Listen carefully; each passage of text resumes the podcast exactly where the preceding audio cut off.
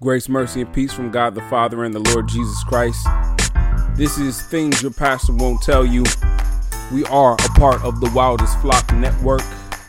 Shout out to Heavy Handed J with Page One Bible Study, holding it down. If you guys haven't heard God is Love, I highly recommend you check that one out. Also, check out 1982 with Juan Eugene. Also, the Wildest Flock, or excuse me, uh, Church in the Wild podcast with uh, Juan Eugene, uh, Sticktority with Nisha and Brittany. And then also, make sure you check out Married Couples Anonymous. Married Couples Anonymous is, is awesome. Um, it's a show with brother Juan Eugene and his wife Nisha. Uh, things your pastor won't tell you. This particular episode is all about women. And interestingly enough, my wife is not on this podcast. She just became a mother. That is one of the most amazing things that a human can become. And now, now I know that there's a lot of feminists out there that kind of down the whole idea of just being a mother. Now, my wife, she still works. Okay, don't get it twisted. However, being a mother is an amazing blessing, uh, both for me, her being a mother, and then also um, for her being a mother to our child. It's been an amazing adventure. So if you hear a little crying in the background, that's just my son, Melek Judah.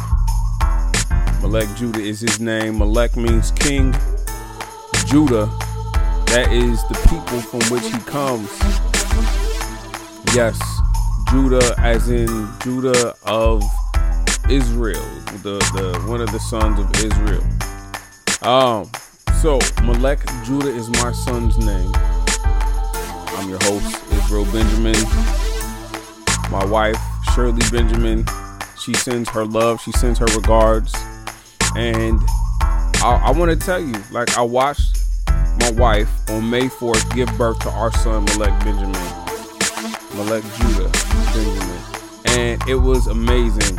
It was one of those things that really brought, you know, brought me to tears. Like, I had tears in my eyes and my little guy was born and I was like, all right, bro, you gotta see to cut the umbilical cord. So like, you know, I kind of shook off the tears, but you know, it's silly. I know, I know, but I cut the umbilical cord. I was the first to hold him, and then I gave him to my wife. It was a heck of a moment. You know, she uh, she she's a real MVP. A lot like other women and other mothers you know, you guys do some amazing things. This particular episode is about women and their roles. Their roles in the faith and also um, their roles in the church. Now, we don't have time to exhaustively go over every single mention of a woman in the Bible. We're not even going to attempt to highlight all the major contributors among the women in the Bible, like one that is worthy of a nod and you know some type of uh you know reference here. Obviously um eve uh sarah jael um there's there's woman after woman you know who have done amazing things. And they aren't necessarily going to be the central focus, but we will mention some um, women in this particular podcast. So, uh, before we get to that, I want to talk about a brother uh, who was murdered pretty recently um, because he called out for his mother. Today is Sunday, June 14th. Five days ago, George Floyd. George Floyd was murdered by the hands of police. George Floyd, he was an unarmed man who was suspected of using counterfeit currency, and he died with a knee on his neck.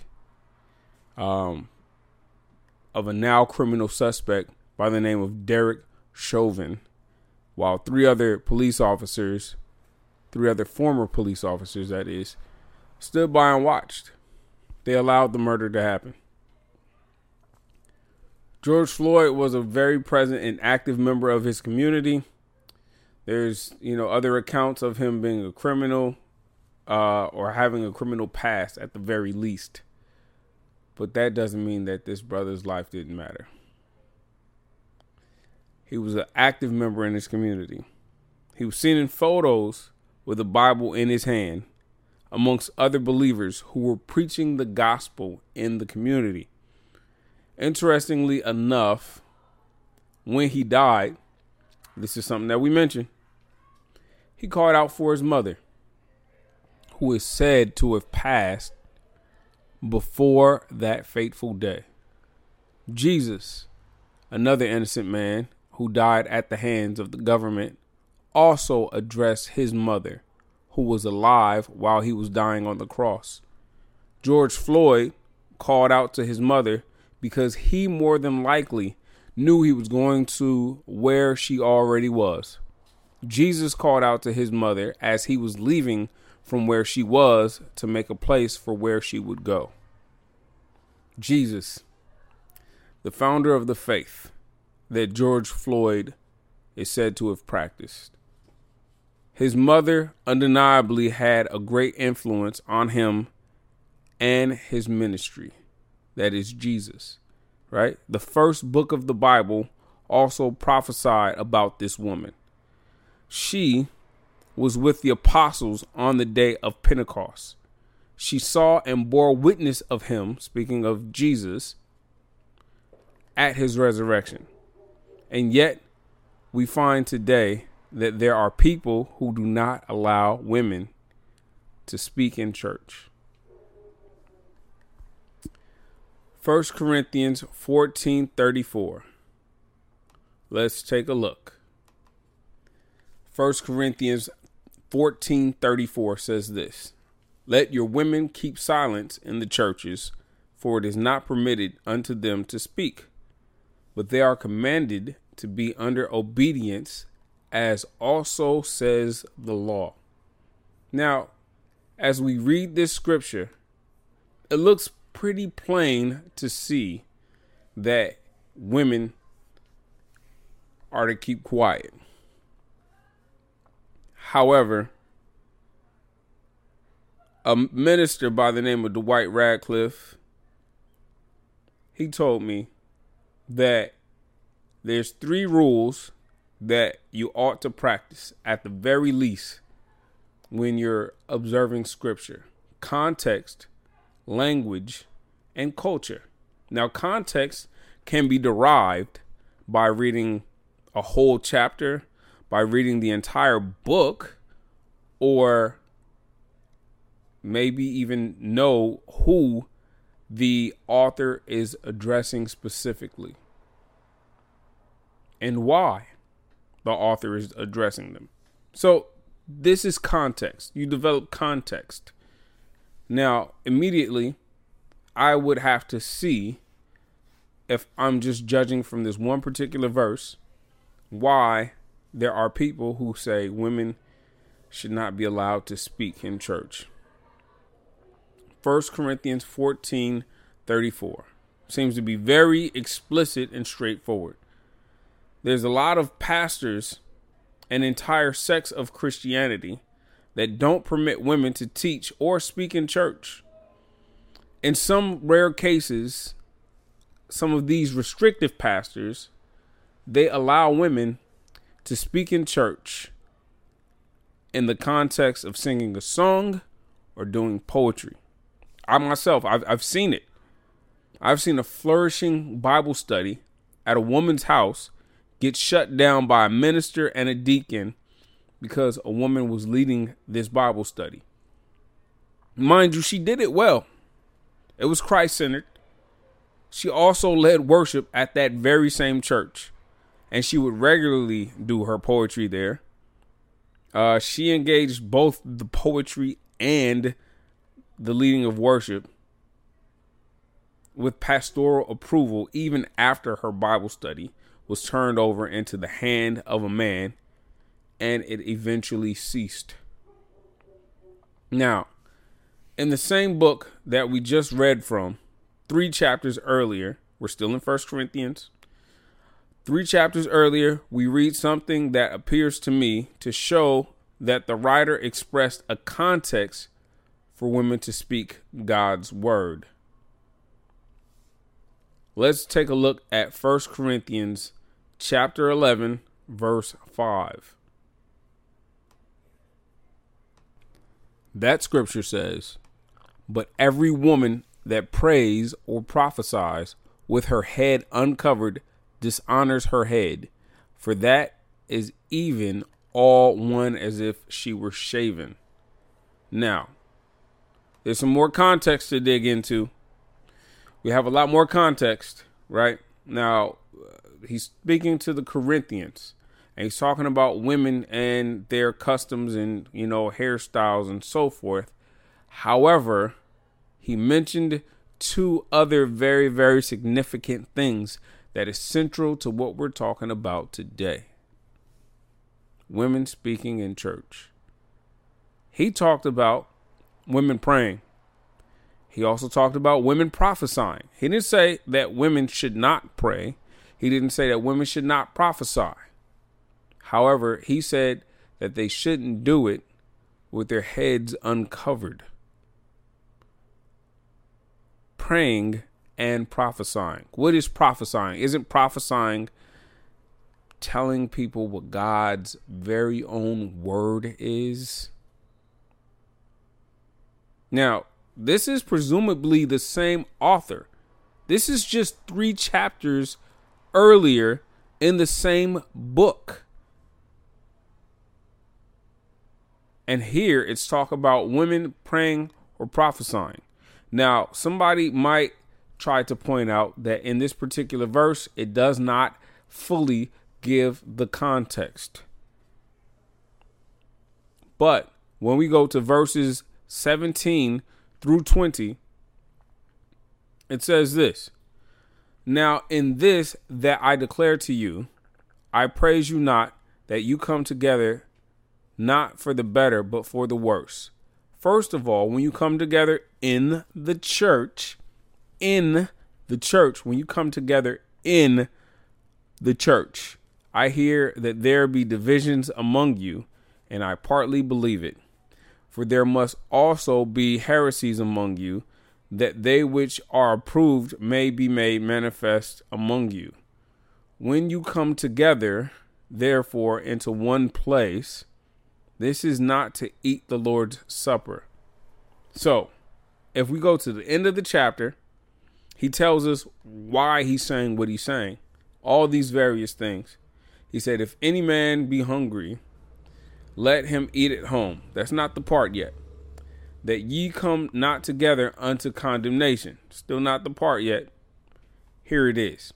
And the rest I will set in order when I come. So he was setting things in order. That's the reason why he was saying what he was saying. That's the context. And the context of where and when he was setting things to in, in order was in the church when they're gathered together.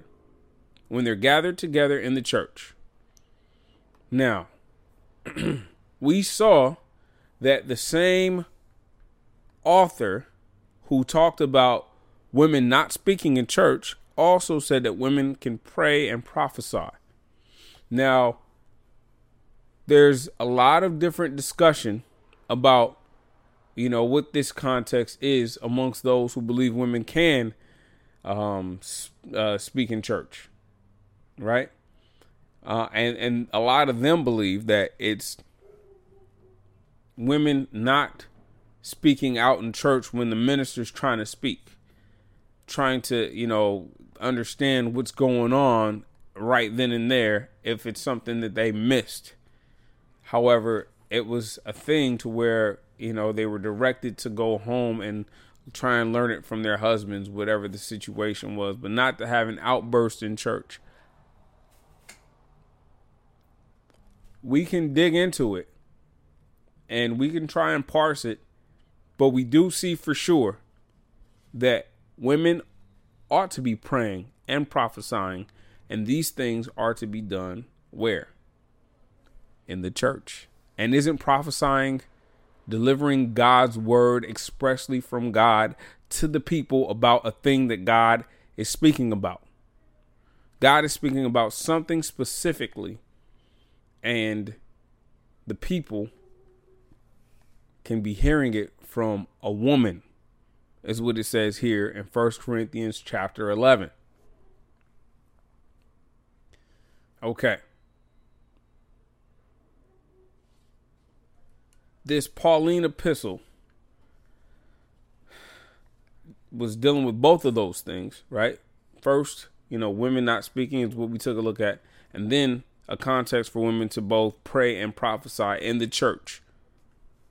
But they were talking about order how it's to be done. Not that it shouldn't be done, but how it's to be done. It didn't specify exactly when it should be done, but how. That she shouldn't do it with her head uncovered. So, that's one thing, and that's more cultural than I am ready to actually dig into you uh, right now, talking about the head coverings. However, it is speaking directly to the point that women do have a place in the church in which they can speak and prophesy, both pray and prophesy. If we look at Matthew chapter 28, verses 1 through 10, it says, In the end of the Sabbath, as it began to dawn, this is the gospel. Now, now we're headed toward the gospel of Matthew. And in this Gospel of Matthew, it's talking about, you know, uh, something that God did with women. Something very, very interesting and, uh, in my opinion, pretty deep. And I mean, as always, with things your pastor won't tell you, I'll present it and you judge it for yourself.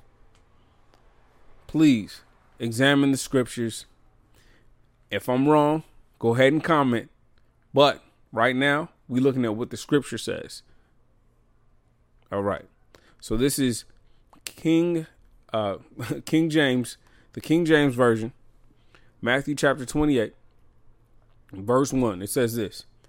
In the end of the Sabbath, as it began to dawn toward the first day of the week, came Mary Magdalene and the other Mary to see the sepulchre. And behold, there was a great earthquake, for the angel of the Lord descended from heaven and came and rolled back the stone from the door and sat upon it. His countenance was like lightning, and his raiment white as snow. And for fear of him, the keepers did shake and became as dead men. And the angel answered and said to them, to the women, Fear not. I know that you seek Jesus who was crucified. He is not here, for he is risen, as he said. Come see the place where the Lord lay. And go quickly and tell his disciples that he is risen from the dead, and behold, he goes before you into Galilee. There you will see him. Listen, I've told you already. And they departed quickly from the sepulchre with fear and great joy, and did run to bring his disciples word. And as they went to tell his disciples, guess who showed up? Man, I'm getting chills in here. I feel like doing like Thomas Kearney. Ah, God! that brother Thomas Kearney, man, I love it. I love it. He be screaming. Uh, but Jesus met them, saying, "All hail!" And they came and held him by the feet and worshipped him. Then said Jesus unto them, be not afraid. Go tell my brethren that they go into Galilee, and there shall they see me. So, Jesus is God, right? That means God appeared to these women after, you know, he in his physical body died and then he resurrected. He showed up to the women and told the women to tell the apostles. Now, he could have went and told the apostles himself, but he didn't. He told the women. He told two women that showed up to his tomb. It was Mary Magdalene and the other Mary. They showed up. They showed up to the tomb. And then when they found that he wasn't there, first an angel told them, then God himself appeared. In the beginning was the Word, the Word was with God, and the Word became flesh and dwelt among us, and we beheld his glory, the glory as of the only begotten of the Father, Jesus, God, the Word. Yeah, God showed up and spoke to these women and told the women to tell the apostles, no less. God told the women to tell the apostles about Jesus being resurrected. The first message of God's Jesus' resurrection, right, was from women. The very first, God entrusted it to them, and He didn't only tell them to go out and tell people on the street, He said to go and tell the apostles. The very first message of the resurrection was preached by women to the apostles. Now that's powerful. That's powerful. That's something that God wanted. That was God's order. Now, for those who say that women ought not speak in church, deal with that. Deal with the fact that the very first message of the resurrection was to the apostles from a woman. Messiah's very mother, Mary, and her blessed womb, chosen by God, was Jesus' portal into the world. That was the portal through which God came into this world. Mary's womb. Not only did he just pass through it, he was there for nine months. She incubated him. He was inside of her, uh, developing as a human being inside of Mary. The word of God became flesh in Mary's very belly. She taught him her firstborn son, even though she was created by him. You'd be hard pressed to say that she didn't have a very significant influence on his life and ministry. Now, for those doubters and for those haters, where you know you look at it and you see where he said woman, and you know they said that he was out of his mind, and then he turns and says to the crowds, "Well, who is my mother and who is my brothers?" You know, isn't it those who does the will of my Father in heaven? Yes, he said that. Absolutely, you're correct. However, his first public miracle wasn't it because his mother asked him to do it? Jesus, can you do something out of wine? he's like, what does that have to do with me? But didn't he do it? You're hard pressed to say that she had no influence on his ministry. Very, very hard pressed. You're hard pressed to say that she didn't teach him anything. Yes, he is the creator of the whole wide world, but nonetheless, she was his mother. Now, she was not a person who was there at the beginning. She was a woman that God entrusted to do this wonderful and powerful thing.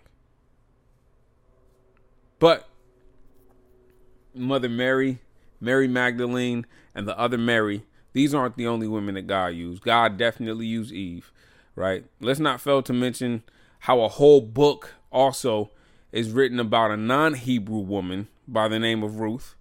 Another is written about a female a savior type, excuse me, making intercession for the people of God by the name of Esther. Esther was a savior type she made intercession to a king on behalf of the children of Israel and saved their lives. We can go on and talk about how Deborah was judge over the chosen people of Israel. During the theocracy in which God reigned over Israel as the sovereign, these prophets or judges, they were in place. Deborah was one of them. She was a female, yes. It's not just a strange name for a dude. Deborah was a woman and she was ruling over the whole nation of Israel as a judge, as a prophet. But it was really God reigning through her. Jael, Jael, Jael, she killed an enemy of Israel. She killed an enemy king specifically. She pierced his temple with a tent stake. Bathsheba, Bathsheba she also had a very significant role in the governing of Israel when David died until Solomon was of age. Listen, women are vital to the people of God. Their roles in church also include their voices and opinions, without which church leaders will overlook and even abuse many members of the flock, not just other women, but also children and minorities and so forth and so on. I hate the whole you know term minority and all this, right? It's ridiculous. but let's continue. Lastly, the writer of First Corinthians, who said women ought not speak in church, also wrote that women ought to prophesy and pray, giving them a context in which they can speak. Let's reiterate that. Okay. Um, let's also bring up Breonna Taylor. Her life mattered, just like George Floyd's life mattered, and Atatiana Jefferson's life mattered. These women, they're just as valuable, and we need justice for them as well. Now, this isn't a whole podcast about the movement per se. But this is a podcast about the movement of God. And these lives matter to God. Black lives matter to God. And if you can't say that, I'm going to say this shame on you. My mind is made up about the matter until God says otherwise. This brief glimpse of scripture is not meant to make up your mind for you, but perhaps present to you things your pastor won't tell you. I'm your brother, Israel Benjamin.